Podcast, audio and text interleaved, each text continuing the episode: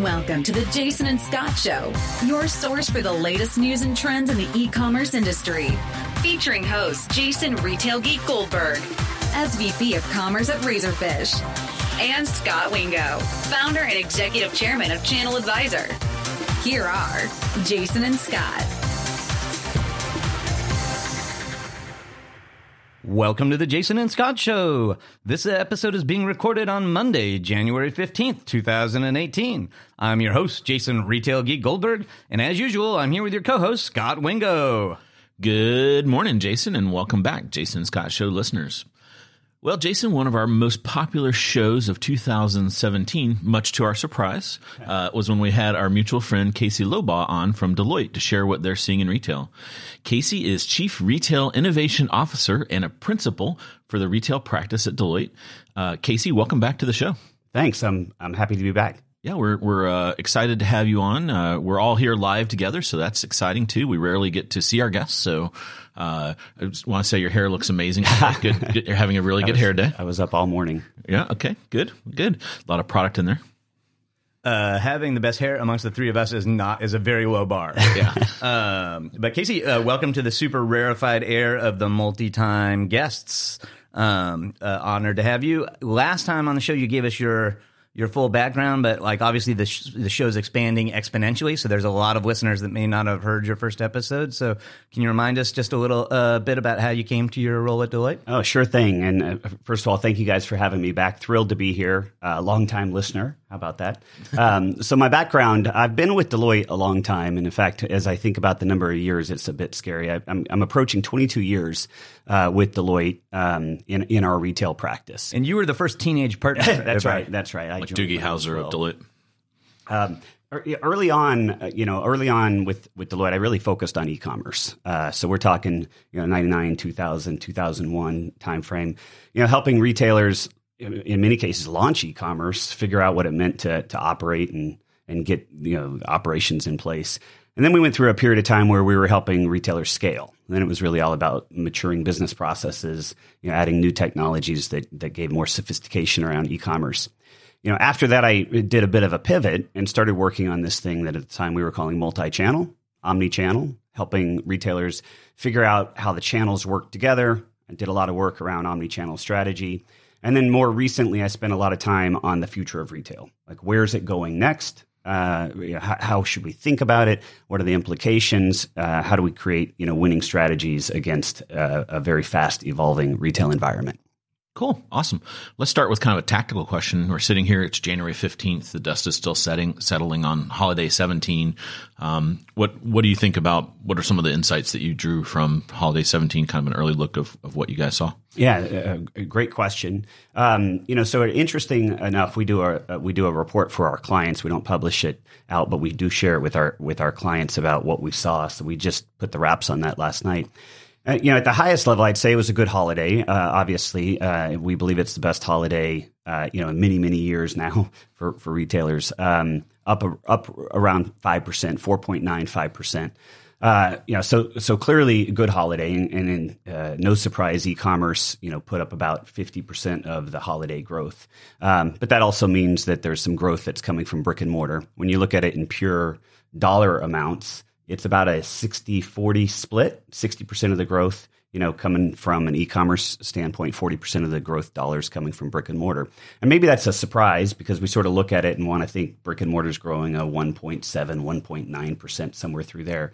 But when you do the math it's actually a, a big amount of dollars yeah. you know and we that, lose that 1% against you know 85 to 90% so that's right. so, so we lose track. bigger, yeah. we lose track of the number of dollars that come along and, and that's one of the things we try and highlight um, the second thing I'd point out is, you know, many of our uh, the retailers in the marketplace, I, I, like to say they're they're celebrating, um, but in many cases, you sort of have to look at that, uh, you know, somewhat skeptically.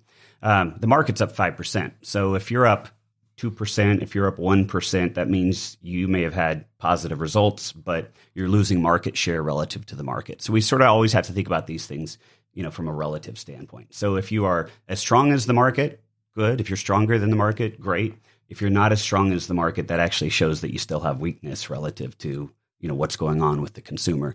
And so I wouldn't take too many victory laps too soon. Um, and that's part of what our, our findings sort of reveal here.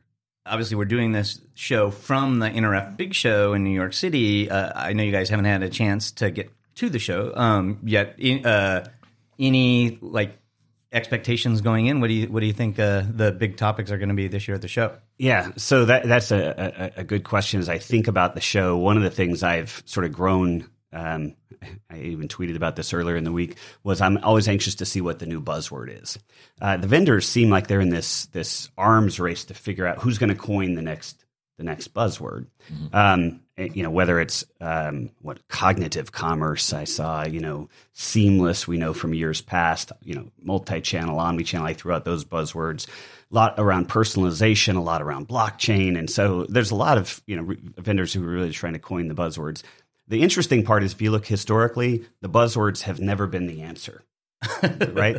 yeah. You know, if you think about it, you go back, we've done this study where you go, okay, back, let's go back five, seven years where omnichannel was the buzz. And you say, okay, who, who were the ones that retailers that were winning around omnichannel? And when you look at it, you go, they were winning because they had capability. But at the end of the day, they actually were not the winners. And so you sort of have to tear that apart and look at it and, and be skeptical. And I encourage everybody to be skeptical of the buzzwords and sort of challenge whether or not those are, are are really winning strategies. So that's, you know, as I go to the floor, I'm really looking at what are the new buzzwords, you know, what's being said by the industry and how should we think about it? So I guess you're not all in on cryptocurrencies.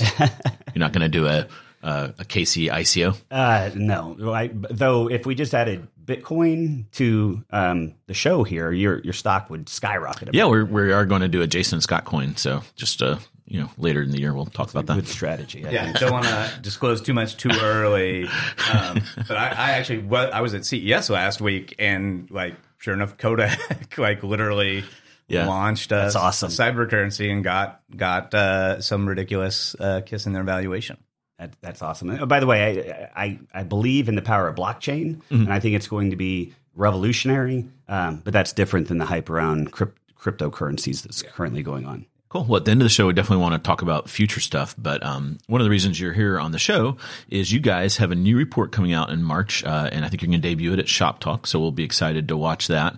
Uh, and we're real excited because you have offered to give our listeners an exclusive early look at the report here on the Jason Scot Show. Uh, the report is called The Great Retail Bifurcation. Uh, this is a topic near and dear to my heart. Uh, my full time gig right now is on demand car wash with Spiffy. Uh, and I talk about this all the time because people say, uh, you know, I talk to some folks and they say, why would someone uh, pay for a service like this? Why don't they just go to a $3 car wash? So I re- bring up the bifurcation. So you guys have been a, a great resource in the re- older report, and I'm excited to see this new report coming out. Um, so let's dig into the report, but let's start out with uh, you know, you guys have uh, you, could, you could come up, you could write about a lot of different topics. Why the bifurcation, and what's the genesis of the report? Yeah, so one of the things we try and do is we try and look at what's going on in the industry, what's conventional wisdom, and you know, honestly, one of the things I always try and do is take on conventional wisdom about what's going on.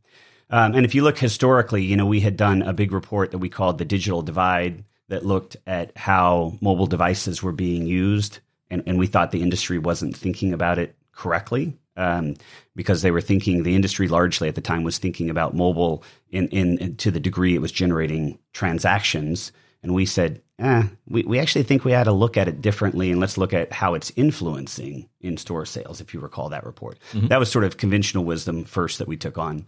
Um, and then subsequently, uh, we wrote a report called um, the Retail Volatility Index. When um, you know a lot of retailers at the time were sort of thinking about, and, and still today, about you know the big online retailer and to the degree that they're you know affecting uh, retail. And so we took that on to say, well, there's something else going on here. And if you guys recall, it was really the fragmentation of share that was happening, that was happening at nearly the same pace as we were seeing consolidation of share.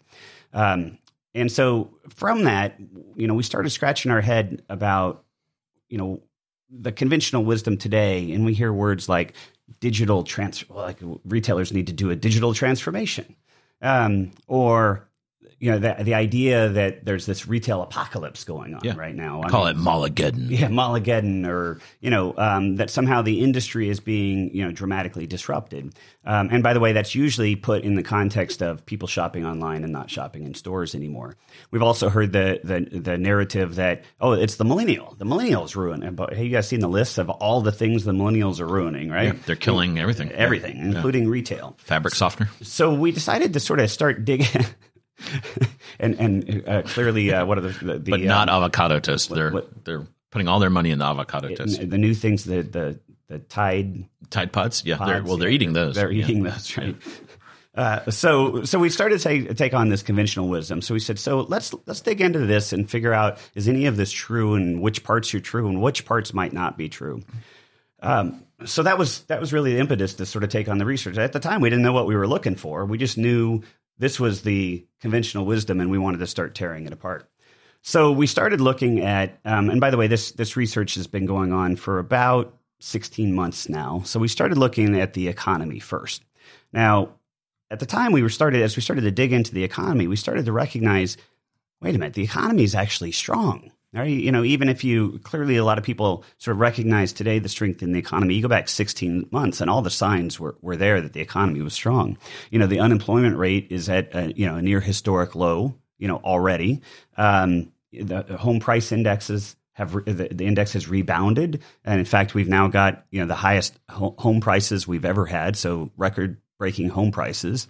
Uh, consumer sentiment's gone through the roof. We know that, and the median income, you know, for for the consumer has now exceeded where it was in 2007. So by all expectations, you'd kind of go, wait a minute, we ha- we have a strong economy. So how can we be having the retail apocalypse Yeah. if, if the economy's that strong? And the good news is, unlike the Great Recession of 08, uh, it's not all on the back of debt. So people are actually saving during this right. kind of you know boom cycle. So That's- that's absolutely so it right. feels like it's you know doesn't mean it won't go down, but it's definitely a better setup than we had kind of like in 06, 07. That's right. See, I mean, really, if you think about that, in the last year, this idea about the retail apocalypse has really taken on a, a ton of momentum. At the same time, the economy and you know the consumer, is, you know, is strong, right?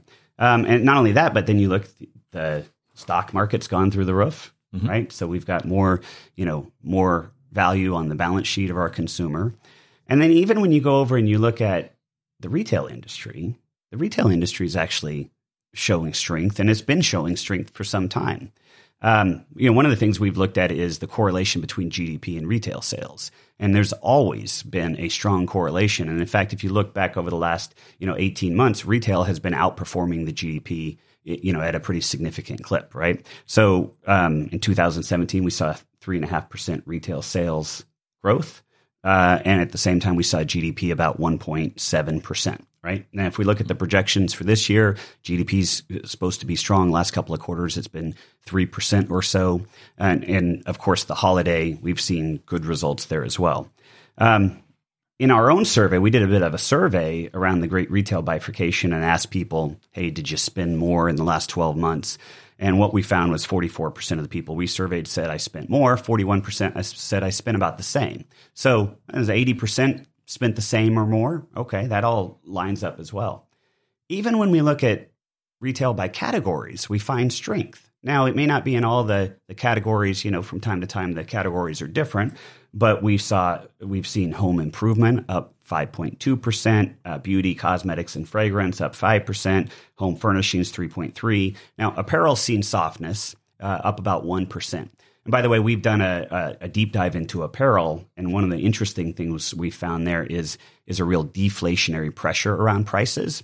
So we've seen units of apparel growing faster, but then with a deflationary pressure on prices, um, and we'll get a little bit into. Do you think that's private label causing that? Or? Yeah. So as we think about the great retail bifurcation, if you hear me as we tear this apart, one of the things we see, you know, has to do with with the consumer and their available dollars to spend. So if you if you couple that idea with our previous you know report that talked about fragmentation of share, less barriers to entry, we've seen competitive forces really driving deflationary pressure. So you're you, you know off price, um, you know fast fashion, and so, Yeah. a lot of these pressures sort of build up, and they're causing for deflationary pressure. Got it. Okay. Um, so, you know, what's that paint? I, I just painted a picture that says the economy's strong, right? Relatively speaking, and retail's actually doing well, right? 3.5%. Who can complain about that? So then that, you know, causes you to think further about, okay, well then what's going on? What, what, what are we missing? Especially if you look at the headlines. I mean, the headlines across the board, you know, from, uh, the, you know, from the press sort of paint this really, you know, they have painted this really bad picture about retail. And that means to me that like there's something missing. So what we did is we said, well, let's let's keep digging deeper. And there's a there's a quote. I always love sort of finding the right quotes to think about situations. And Albert Einstein said, "You don't have to know everything; you just have to know where to look." Okay, so we took that and we thought about that. And in retail, well, where do you look? Well, you look at the consumer, right? The consumer tells us, you know, what's really going on. So we said, okay, let's take all of that and let's dig deeper, you know, into the consumer. So again, we didn't know what we're looking for, right? So we looked at generational differences, we looked at regional differences because we had hypothesis, you know, uh, hypotheses around urban versus rural, gender. Like we really started trying to rip this apart, and we did our own survey to support this. We looked at uh, publicly available data through all these dimensions, and one of the things that started to reveal to us was when we looked at it through the consumer's economic lens, right? Mm-hmm. Um, that's where we started to see differences. I'm going to talk a little bit later about the idea about millennials, but the reality is we did not see dramatic changes generationally, right? We didn't see dramatic differences urban versus rural because I had some hypotheses around that. It was really when we looked at it through this consumer economic lens um, that we, you know, were able to start to see some things. So what we did is we took um, we took the consumer and sort of broke them out into three cohorts, and we used you know the, the government sort of classification around this, around low income, middle income, and high income, mm-hmm. and started to try and figure out well how are they behaving different, how are they shopping different, you know, are they you know do they have the available money, where are they pressured, right? And those are the kinds of questions we looked at. So the low income consumer, you know, has income below fifty thousand, right? The middle income fifty to hundred thousand, and high income is hundred thousand or more. And, you know, as we start to look at that interesting part, it's like a 40, 40, 20% split. So 40% of the population low, 40% middle, 20% high. Um, and of course, if you look at something simple like home ownership, clearly you see that skewed with 49% of low income owning homes and 83 plus percent in the high income owning homes. Mm-hmm. Um, as we as we tore into that, we looked at income. Well, how are they performing from an income standpoint? We looked at non discretionary expenses, right? Because we know income minus non discretionary leaves discretionary or disposable. And really, that's the amount that really drives retail. So we thought, let's rip that apart and let's understand net worth differences, et cetera. Mm-hmm. And here's where we saw a profound difference. Here's where this was the aha moment. This is when we dug into this. This is for us what what defined the research report when we started to see how drastic the differences were. And for me personally, I would tell you, you know, I follow retail. I, I, I read, you know, I, I, listen to the Jason and Scot show. I, I do everything I possibly can to understand what's going on. And for me, this what really was an aha moment. Mm-hmm. So I, I you know, like I know, and we probably all know, we've heard about the bifurcation of income between the, high income and low income. We probably heard that for a long time. But the degree to which it has happened, you know, in the last 10 years for me was shocking, right? The degree to which it, it's happened in the last 10 years.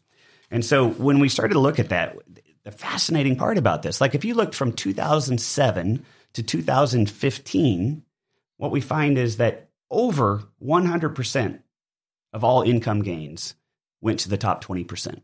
Over 100%. That means the other 80% of the population didn't do so well. Didn't do so well. And we're talking, you know, negative to flat at best for 80% of the population, right? Mm-hmm. So think about that. Um, in some ways, I call this the, the, the lost decade, right? Um, for many of our consumers.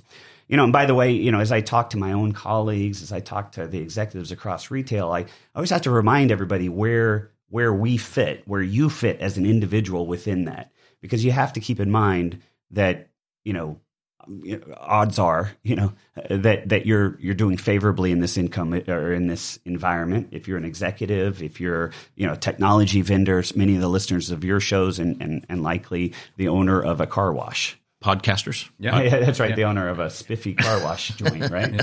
Uh, regular listeners of the show will know that Scot travels with his own gold throne that he's actually sitting on right now as he's doing the You know, I wear podcast. my, that's I'm like perfect. Snoke. I wear my gold robe. I'd say on top with over over twenty percent of all income gains went to Scot. Yes. Apparently, right?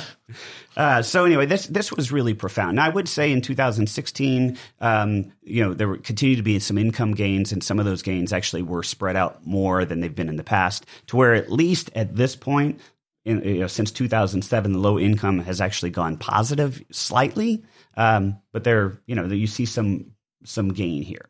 Now, the problem is income isn't the only component here that matters, right? So I've heard this like, well, the stock market, right? Stock market's up, right? Well, the problem is is that the top 20% own 93% of the stocks. So any appreciation in stock is all, you know, all most flowing to the same top 20% who have gotten the income gains. And, and, and by the way, yeah, I, I don't have the facts behind this, but it is my own personal belief that when we talk about digital disruption, we talk about technology, technology is fueling this this bifurcation of the income where, you know, uh, if you think about the available jobs today, I read someone the other day that said there are now more open positions that are going unfilled than ever in the history of our economy. And you of go, okay, well, why is that? Well, unemployment rate's low. Well, there's a lot of people though that you know that, that want positions that have gone off of the unemployment roster because they're no longer seeking. And it's, I believe, it's a mismatch between the available jobs, which you know are more technology oriented, and the available skill sets. Yeah, there's a big skills gap. So on the 80-20, so so that's a population. So if there's 300 million people in the U.S., 80% are in that haven't kept up, and 20% are ahead. That's right. Does the wallet split pretty evenly? It seems like the wallet, because the 20% are so affluent, it seems like it'd almost be like you know 90% of the wallet, 5% or 10 on the wallet side That's right. flip. Yeah, you're absolutely Yeah, right. okay. Right, right. So there's uh, there's a small percentage of the population that's really con- controlling a, a big part of the, the economic spend. Got it. So the interesting part, though, is you dig deeper, right? As I dig deeper, this only gets more pronounced um, because all we've talked about so far is we talked a little bit about balance sheet stocks and we talked a little bit about income. Uh, when we then look at non-discretionary spending, this gets more pronounced in that non-discretionary expenses have skyrocketed, and as they've skyrocketed, the effect of the lowest income has been the most dramatic. I mean, think about healthcare during that same time period, 2007, 2016, up 66 percent uh, education up 41%, food, housing, transportation 18, 10, and 3, respectively. So you put all that together and you put that against a flat to decreasing income. And what that does is it puts pressure onto disposable income or discretionary spend.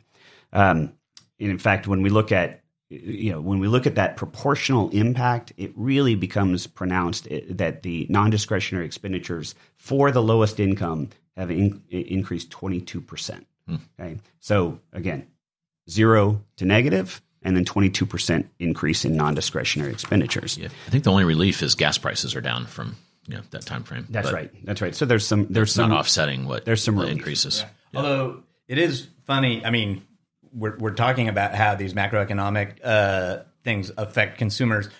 Gas prices to me is always one that I think of as a little bit of a red herring. Uh, people pay close attention to it and follow it super closely, but it's it's not a big chunk of that uh, non-discretionary budget uh, for for the average household. So it's it almost seems like people sort of overweight it. Like where if healthcare is taking thirty percent of your non-discretionary money and gas is taking two percent, it it doesn't matter that gas is cheaper. Right, right, right. You have to sort of look at it in aggregate, and that's what we try to do: is look at non-discretionary in aggregate, knowing that there's you know shifts occurring. You know what, what's what's fascinating is I talked earlier about deflationary prices in apparel. Uh, in fact, in fact, we see deflationary prices in certain um, areas, and we see inflationary prices. Now, you know, I haven't been able to tear this apart to figure out now what drives the deflationary pressures, what drives inflationary pressures. Um, you know, I, I have my own hypothesis. Again, this is not a proven um, fact yet, um, at least that I've been able to prove out. But I believe that those areas where technology has been able to make more inroads and more impact drives the deflationary pressures. Those areas where it's slower to adopt, you know, less so. So, so for example, I talked about healthcare. You know, uh, being an industry that I, I personally believe is still tons of opportunity, and technology has not made as many inroads maybe it has in in, in other areas. Exactly. Yeah. So okay, well let's dig deeper. Okay, discretion. Let's talk about discretion, discretionary share of wallet. Then, well, what's the what's the consumer left with? Um, the fascinating part here is low income uh, has had a, a negative sixteen percent change in discretionary wallet. In fact, they've gone negative. Right in 2015, their discretionary wallet went, went negative. Mm-hmm. Um, a, a, dramatic change from 2007. Um, and if you go up, the only the only cohort that that had an increase in discretionary is the high income. So four percent increase, and a four percent may not seem like a, a, a, dramatic increase, but when you put it against the the amount of dollars that are you know coming in, it's hundred thousand dollar plus. It's yeah. it's a significant amount of additional money. So when I started to think about that, um, in fact, you know what we show is you know low income uh, now has a net change in discretionary income of nearly $3,000 negative, while the, the highest income is up around $32,000 net change in their discretionary income. So we've got one consumer that has money, money to spend, um, and one consumer who is more pressured than ever uh, around around their own dollars. And therefore, you got to think about price sensitivity of the bottom 80% versus available dollars of the of the top 20%. Yeah. You, you talked about low, medium, high at the very beginning. Now you're kind of got two buckets. What happened to the medium guys? Yeah. Well, I sort of grouped those together. I'm sorry. So I yeah. sort of grouped together um, when I talk about the 80, mm-hmm. right, who are doing uh, not as well. So they act more know. like the low yeah. than the high. Yeah. That's right. So I sort of just divided. Like the, t- the top 20% is doing well, the other 80% okay. is pressured. Got it. Okay. Okay, so then I started thinking further about this idea about well, retailers are really competing for discretionary income. They're c- competing for disposable. But we also know over the last 10 years something else has changed and that's new categories of disposable and specifically we looked just at one um, devices devices and data plans so if you went back to 2007 you know who was spending money on devices and data plans to 2016 who's spending and of course what we now know is uh, all income cohorts are spending on devices and data plans. Um, and if you looked at digital spend as a percentage of income, digital meaning on the device, uh, for the low income category, it's up 3.6% just in the last year. Uh, and the high income is only up 0.71% as a as a percentage of their dollars going towards this category. Okay, so what, what reason? The only reason we dug into this was to say that you know for the low and middle income categories that used to spend on certain retail, you know, items and spend, their their discretionary disposable is squeezed, and another portion of that is going to new categories of spend that maybe they weren't to, in 2007. Just shows more and more pressure building up, um, and for us, we sort of view that as an increase in the price sensitivity that those categories have. Right.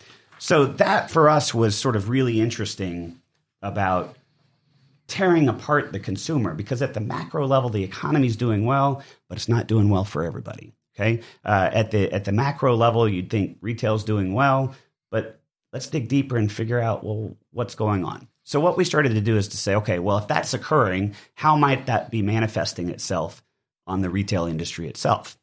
And uh, you know, there's another quote that I like to quote uh, often: is follow the customer. If they change, we change. And that was from the Tesco former CEO. He talked about like evolving the value proposition of the retailer in accordance with what the customer actually wants. Crazy um, philosophy, right? That seems super inconvenient. That's right. That does.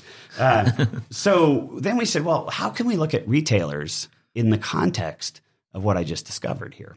Um, and so we took retailers. You, you, guys know me. I always like to think about frameworks to measure performance of the industry in the aggregate. So we put together a framework um, to look at the value proposition of retailers. Simple framework. On one end of the spectrum, we looked at price. On on the other end of the spectrum, let's think about it in terms of premium premium products or services, mm-hmm. right? So if you're an off-price retailer, you're getting plotted, you know, to the left. Uh, if you're a premier service or a product, exclusive product, you're plotted farther to the right.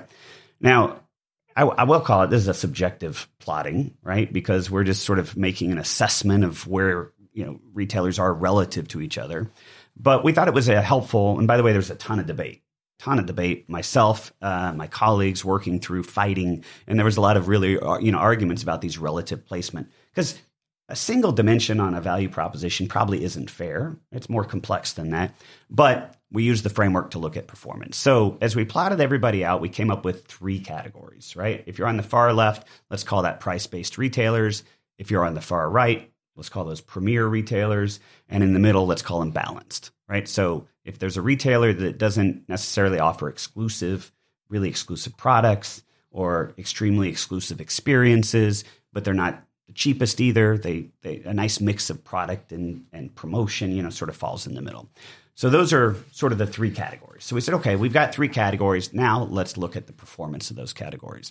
Now, and this again was another huge aha moment for us is when you look at the five year revenue growth um, of of those retailers who are price based, you actually find they've done incredibly well. Mm-hmm. Um, in fact, over a five year period, the growth is north of thirty percent.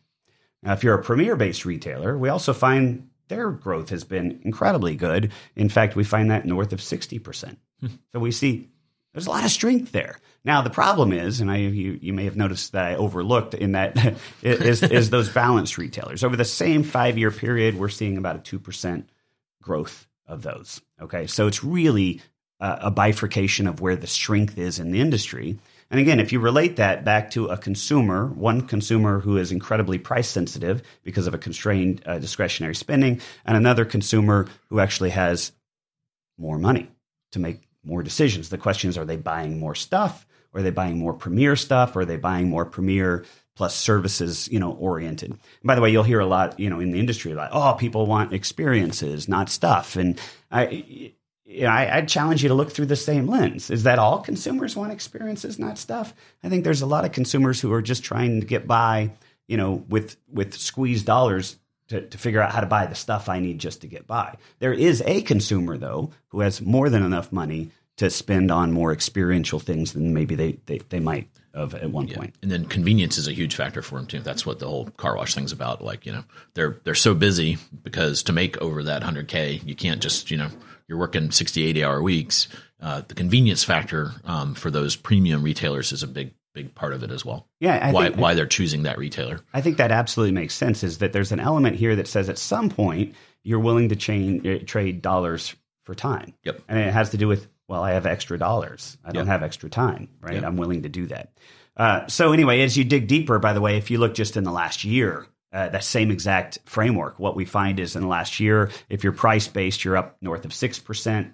If you're premier based, you're up, uh, you know, eight percent or so. And if you're balanced, if you're a balanced retailer, you're negative. So we we that that cohort for us is negative two percent or so. Yeah. Okay. So by the way, I, I would call out that not everybody in the cohort performs like the cohort. Right? Yep. So in every cohort, there's anomalies where there's a price base that's negative, and there's a premier that's negative, and there's someone balanced that's doing a little bit better than others. So that that's absolutely there. But in aggregate, what we find is strength and weakness, and that's really what we were trying to identify. Yeah, and I think this is what hurts the mall-based retailer because a mall is neither. You don't go to the mall saying, oh my god, I'm going to save so much money, right? You go to the dollar store or the club, and those usually are an off mall.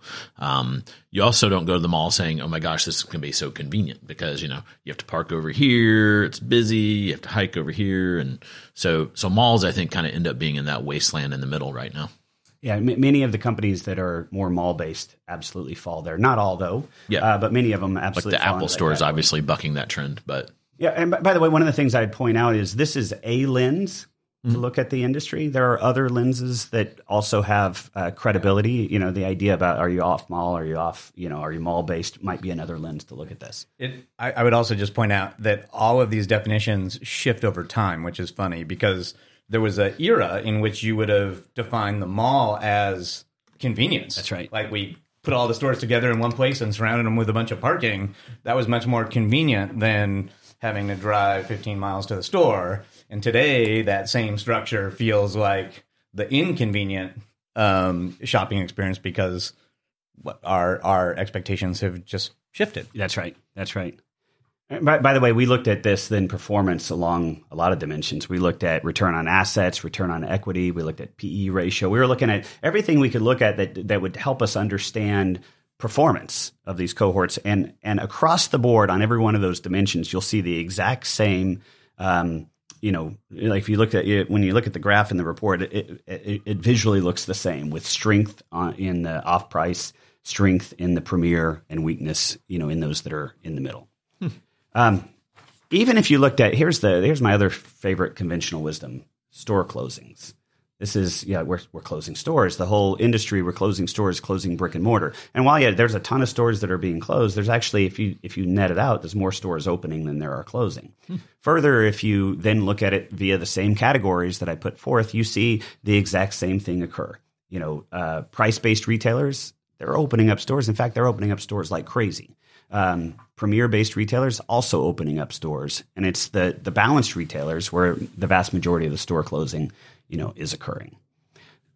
So there was like seven thousand closures last year. I think is like the number that, that a lot of people put out there. So you're you're saying that um, there was more than enough, more than seven thousand openings around the the value side and the, the other side to yeah. counteract well, that? What we did is we went out and we studied uh, 10Ks, press releases. We tried to collect everywhere we could, and we used there's uh, there's varying reports that include and don't include some you know, yeah. certain companies. But what we were able to do is we collected everything we could see. Um, uh, and and what our what what our study found is that there were more opening than there were closing. Okay, yeah. interesting. Yeah. Uh, we also looked at net promoter scores along the same three dimensions, and we find the exact same thing where you know consumers are 22% more likely to recommend price-based retailers than they are these balance-based retailers. Uh, they're 110% more likely to recommend premier retailers than they are balanced you know, hmm. retailers. So we find the exact same thing, and that really has to do with what does the consumer want. this the simple idea about how is the consumer changing? How are the pressures on the consumer changing? And then how are you as a retailer you know evolving and meeting those those changing demands? By the way the interesting part here is if you look at um, digital through this lens right what we find is the vast majority of price-based retailers are physical with very little digital presence, very little digital offering. Yeah. Um, of course, once you get to the Premier side, you find digital matters a lot more as it pertains to, to Premier. But I always like to look at this through that lens of like, you know, if if you looked at take take a price based retailer who's had tons of su- success over the last ten years, and you look at them and, and tell them they need to do a digital transformation, or or go back ten years time and tell them the way of the world is e-commerce you know, they would have missed if they'd have done either one of those things, the huge opportunity that they've had in the last 10 years, the amount of value that they've generated. So I, as I started the show, I've been digital, you know, my entire career has been about digital in retail. And I certainly believe that the future of, of, of retail is predicated on digital. However, I don't think being digital is the only strategy. I don't think being digital is a sufficient strategy, right? Um, we, it's we, not much of a differentiator. It's not point. much of a differentiator. Look, retailers need to have digital and technology fundamentally sort of ingrained in what they do. But how that manifests itself and how they create value propositions around that needs to be that's the strategic question, right? So anyway, that that's sort of the highlight. You know, you think about this great retail bifurcation says, look, on one side we've got income that's really changing. Therefore, the consumer's changing, and therefore, if we look at retailers and success uh, or, weakness, it actually corresponds, you know, fairly well with what's happening at the consumer at the wallet level. Cool. So if I'm a uh, if I'm value and premier, I kind of know what I need to do. I'm in good shape. But if I'm balanced, what do I do? Well, actually, I'm not. I, am not sure that anybody knows what they need to do. I think that's the yeah that's the hardest question because the world's evolving in a retail environment, and consumers evolving so quickly. Yeah. Um, that that how you think about that consumer and how you think about creating value propositions. One of the things we believe is it, it, it is increasingly granular. Yeah. You know, and and the value proposition actually is also increasingly modular. So instead of having the big, you know, um, monolithic value proposition that you're going to you know offer up to the consumer what we see is um, you know fragmentation. Fragmentation not only of the market but fragmentation about how i approach the market. Now some might call this personalization mm-hmm. right? This idea that i talk to you different than i talk to the next consumer. Well we actually take that idea further. Uh, this idea that says No, not just how I talk to you. That's a marketing thing, but how I approach you, how I serve you, my value proposition, what assortment I bring to you. We've got we've got to take all those things and say that has to come become increasingly granular granular and modular how I take that out to market because that's what's happening to the competitive base and frankly that's happen- that's what's happening to the consumer as well. Okay. Interesting. So, yeah. so some of the, um, so like Nordstrom and Saks, and I know you don't talk about specific retailers, but when I look at Nordstrom's and Saks, they kind of have two faces to the consumers. They have the the luxury side, and then uh, you know, then they also have the price side. So they, you know, they have Nordstrom Rack and Off Saks. So that's an seems to be an example of kind of like what you're talking about. Yeah, with, without a doubt, that's an example. And in fact, if you, if you if you pull apart the vast majority of big strategic moves that any retailers have made recently they they really do line up with this idea about um, in some cases they're they're different brands. Mm-hmm. Some cases they're acquisitions of brands that you'd go, wow, that doesn't make sense with you with your customer base. Yeah. And if you looked at it through this lens, you'd go, oh, that, that makes absolute sense. Let's let's acquire a brand that actually lets, lets me approach, you know, and and capitalize on a different customer than my customer base. Yeah. Cool. Well, there's um, been tons of talk about millennials. Where where do they fall into this mix? Yeah, you know that's that's a great question because that was another thing we took head on. This conventional wisdom that says, "Oh, this is all the millennial. The millennials destroying all of this." Um, and, and what we found was, well, in some ways that's true, but the reality is it's more intricate than that. So at the highest level, when you average all millennials together, we actually find in our study we find, yeah, they behave differently. They behave in many ways that you might expect. They shop online more often, they go to the store less often, you know, those things. But here's what really is fascinating. When we when we separated the millennials by the same income cohorts, here's where the big aha was as it pertains to millennials. It's only the high income millennial that actually really skews the entire collection towards the behaviors that you would expect. The low income millennial actually behaves very much in line with the low income consumer. So we looked at propensity to shop online. And what we found is a low income millennial shops online roughly the same way a low income person does. A mid income, middle income millennial does the same. We also looked at whether or not they shop at discount stores, and we found the same thing, very much in line. The high income millennial, though, is, is skewed dramatically towards the behaviors. And therefore, they, as a subset of the millennials, actually skew the entire collection of millennials that way. So when you pull it apart, man, it becomes really obvious. Now, the issue that you have is when you look at the high income millennial, you find out that's about 6%. Uh, of the population or so. It's a small portion of the population that really behaves differently. So, one of the things we counsel and, and, caution is to sort of think that the millennial as a group you know, is that consumer? We actually have to pull it apart. We also looked at an interesting uh, question: is fragmentation of spend. When you do shop at stores, how many stores stores do you shop at? When you do stop shop online, how many uh, how many different places do you shop online? And what we found was high income across the board skews higher. They fragment their spend across more retailers. The millennial online shopper skews almost off the charts in terms of the number of different retailers that they're willing to shop shop with online. So that's sort of interesting insight. Yeah, they, they shop at a lot of, or very few. Uh, a lot. They're, so they're they highly promiscuous in their. That's right. That's right. That's right. Does uh, and you sort of implied this, but just to state, state it explicitly, like so, all cohort cohorts gain wealth as they get older, right? So, so the the older the cohort is, the more wealth they tend to aggregate. Um, but one of the things that's been unique about millennials is they've gained wealth much more slowly than previous cohorts. So when you say, hey, there's a, a high income group and a, a low income group, that high income group is actually much smaller as a percentage of their total population than was true for uh, Gen Xers, for yeah. example. That, that's a great point because we all like to imagine when we sit around as retail experts that we are, and we imagine, uh, you know, a millennial and how they shop.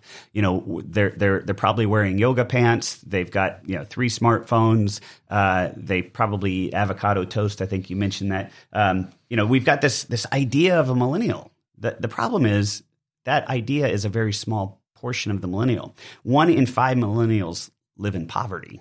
Uh, Two thirds of millennials didn't go to college or don't have a degree. Uh, and the older millennials, 26 to 34, are the cohort with the highest rate of uninsured. medical incidents are the incidents that most frequently lead people into poverty. So there's many people who are millennials today who are not doing so well. They really fall into categories that we don't often think about when we talk about millennials. Yeah, it, it's fascinating, and I run into this in retail all the time. Is just our industry was born based on these kind of urban legends and um, the, the you know this kind of word of mouth, like oh, this is who our customer is, this is what their economic situation is, and and you, you know you're you're bringing us another example of when you really look at the data, the the urban legend often doesn't hold up, and I, I used to always chuckle uh, personas are a big thing for retailers. Right, right. So you go to any retailer and they have this persona of who their customer is. And I, I have this premise that on average, um, every retailer's persona is 10 years younger than their average shopper Mm-hmm. because everyone imagines they have this like young, hip shopper, and yet that, that usually isn't who's shopping in their stores. So, so think about this because I just I just shared data that most of it is uh, you know looking in the rear, right? We're looking we're looking back. Think about you know here we are in NRF. Think about the the buzzwords. I'm going to route back to this idea. The buzzwords that were the big buzzwords here at NRF for the last ten years. Uh, and what I just showed was that there was something going on in the marketplace that none of the buzzwords were were anywhere clear, you know, close to, right? We're talking omni-channel retail is the future and mobile. And, and by the way, it's not that those terms weren't important and that they weren't good and that if you did them right, they wouldn't be productive. But there was a whole collection of retailers that, that went a direction, right? Around, let's call it off price. Um, you know, that was incredibly lucrative over the last 10 years that none of the buzzwords, you know, would have picked up that opportunity. And when we're thinking about business, when we think about retail and we think about retail strategy, we've got to keep in mind that this is about finding opportunity, finding where those pockets are of, of demand or pressure or needs that we, we can figure out how to capitalize on those and, and serve those and provide to those, right? Um, and as we look into the future, we have to figure out where are those evolving unmet opportunities? Where are they coming from next? And how do we think about those? Too often in retail, we think about capability. We think, oh, mobile, that's a capability. What we don't think about is, is this idea of need, right? Um, and the changing competitive environment and how our competitors are thinking about unlocking those opportunities. So, you know, I, I get passionate about this idea about you know zig when everybody else zags right? I'm passionate about this idea about thinking in more granular ways about where there's opportunity and being skeptical.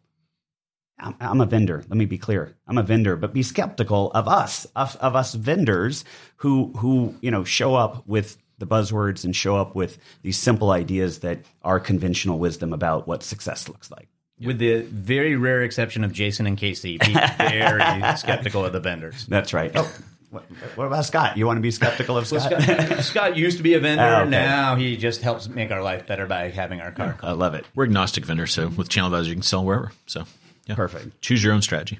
anyway, so that, you, know, like you guys know that that's those are the highlights of the great retail bifurcation. Um, and the report, you know, we'll be launching in to, to March. We'll be sharing it with a few of our clients between now and then. But in March, we're going to be, um, you know, launching it, and you'll you'll see it. We'll make sure we push it out to the market.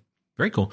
Uh, Do you guys project it forward? Like, is this only going to get worse, or so? Like some of the tax cuts, and we're seeing some people raise minimum wages for retail employees. We're starting to see some movement at that lower level. I don't know if it's going to be enough to move the needle, but have you, do you project it forward, or There's no projection on it, but we certainly have had plenty of conversations. And of course, this is it gets wrapped up. It gets wrapped up very quickly in sort of political positions and thinking and and how you believe these things that are happening now, policy changes may manifest themselves. Yeah. Um, you know, I would sh- my own personal viewpoint uh, would be that that uh, you know many of the changes that have occurred recently, including the continued uh, growth in the stock market, skews towards one end of the continuum. If you look at the tax uh, cuts, you know you have to decide whether or not you believe that the trickle trickle down effect will you know ultimately find its way uh, to the low lower ends of the income uh, spectrum. Um, I'll, I'll refrain from providing. We'll have to, uh, you know, have more conversations over a beer about whether or not we believe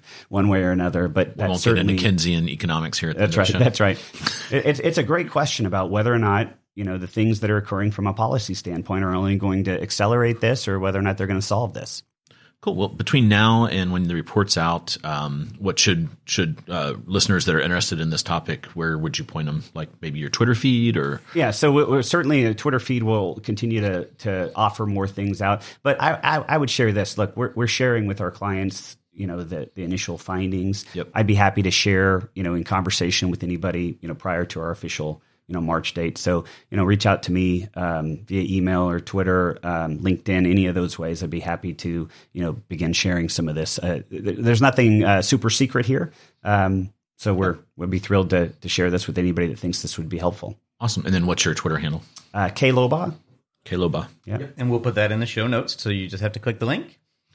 Cool. So last topic. Um, so you spend a lot of time thinking about the future. You, are uh, heavily involved with Singularity University, and and uh, you know we, we always have these fun topics around Ray Kurzweil and stuff. What anything? What what do you think about the next ten years? What does it hold for us? You know, I, I always like to say, um, you know, if you think that you've seen disruption, you know, you, you ain't seen nothing yet. Yeah. Because uh, the reality is, if you know, and we studied this in the retail volatility index, when when you really think about, okay, is the industry being disrupted today? I think pretty much people would say, yeah, it's being disrupted. But if you said, but artificial intelligence isn't disrupting the I, I can't come up with an example that says, oh, this has been, and blockchain isn't disrupting, and driverless cars aren't disrupting, and uh, you know, advances in in in human health, you know. So the vast majority of the the technologies, even that we'll see over at, at NRF, aren't disrupting today. The disruption that we're talking about today is really after 20 years of first and maybe second year or second generation internet technologies, mm-hmm. web, IP, protocol, mobile devices, you know. Um, so, and we certainly have seen an accelerating impact of those. Um, you know, I look at it and go, boy, this next generation that are just now coming online are, are going to make that pale in comparison. But uh, fundamentally, that comes back to the exponential curve of advancing technologies and the impact of those technologies. We're we're now starting to feel the acceleration of that, and I think things like um, I think things like blockchain and its ability to you know open up the marketplace uh, are really going to have a profound effect once once we figure out what you know h- how do you use blockchain to open up trading you mm-hmm. know amongst uh, inventory providers and customers, and you know, um, there there are retailers today that play the ledger in between suppliers and customers today. Um, what happens when you don't need a company yeah. that, that, that plays that role? What's that do? I think I'm I'm pretty bullish on that. It'll take a while for that to you know evolve and unlock. Um, you know the advances in artificial intelligence. There's a great presentation out of Singularity um, uh, on the advancements and why, what, like why now? Why are we talking about it now? When you see that presentation about, well, here's how far it's come in the last five years, it's mind blowing. Yeah. About how far it's come. So I'm confident that in the next, you know, five to seven years, that will have a profound effect. So you know, I guess I tell people you ain't seen nothing yet. That's my view. Yeah, I, it's funny. One of the things I've learned from from Singularity is uh, the human brain just isn't wired to sort of project these exponential changes. And so we have this tendency to think linearly and you go, oh man, there's been a bunch of change. We're probably most of the way through that mm. change mm. when in reality, I, I, wholeheartedly agree that like the overwhelming majority of disruption we're likely to see is still still in front of us, which is great news for the three of us at this table because there's there's going to be a great role for our businesses and more importantly the Jason and Scot Show podcast. You know, the, the, the interesting part. I'll add one more comment is that it's not usually the technology itself. The technology gets all the, the, the attention. It's the changing competitive dynamics. It's the changing barriers to entry. It's the changing idea about what it means to compete that that that we lose sight of. Right? We we want to think about our competitive model as it stands, and we'll tack on whatever technology is, and, and largely will be the same. But the disruption comes from the changing competitive environment that's what changes. Not just that, hey, you know, my competitor now has a mobile app. I need a mobile app too. No, that that's not it. It's like I talked earlier about deflationary pressures on prices in apparel. It's those sort of changes that come from the technology that we miss when we don't double click and triple click into what are the implications yeah. of this. And the consumer changing that's more right. rapidly than we can react to them. To your point yeah. about the uh, the quote that you had. Yeah. So uh, one of the things we're we're saying this is back to buzzword right? We're, we're, this is our buzzword. We're saying this isn't the retail apocalypse. It's more like the retail renaissance, right? This idea that there's this period of change that's occurring. We sort of put it akin to the to the Renaissance period, uh, where technology became important and science became important. And the question is whether or not you can evolve, you know, during the Renaissance period, right? Mm-hmm. And that's really what we're at because the industry isn't weak. The industry has strength. There are winners and losers. It's happening at a faster pace than ever. Um, but it's not the apocalypse. The the industry is not, you know, in in, a, in, its demise. It's actually in its you know in somewhat it's in its heyday here as we as we figure out how do we compete in a new environment. Well, that is great news, and that is a uh, great place to leave it today because it has happened again. We've used up all our allotted time, so we certainly appreciate your time, Kasey. Um, as a reminder, if you enjoyed the, uh, today's show, we certainly would appreciate a five star review on iTunes. And if you'd like to continue the conversation, you're welcome to to click on over to our Facebook page and leave us a comment. Yeah, and uh, a kind of a fun thing is you get to play. You are in a rock band, so you have uh, in your your your night gig. Our night gig is podcasting, and yours is playing uh, bass guitar. So there's a big uh, jam session that the retailers get together at this. So we look forward to seeing you rock out tonight. Yeah, I look forward to it. Until next time, happy commercing.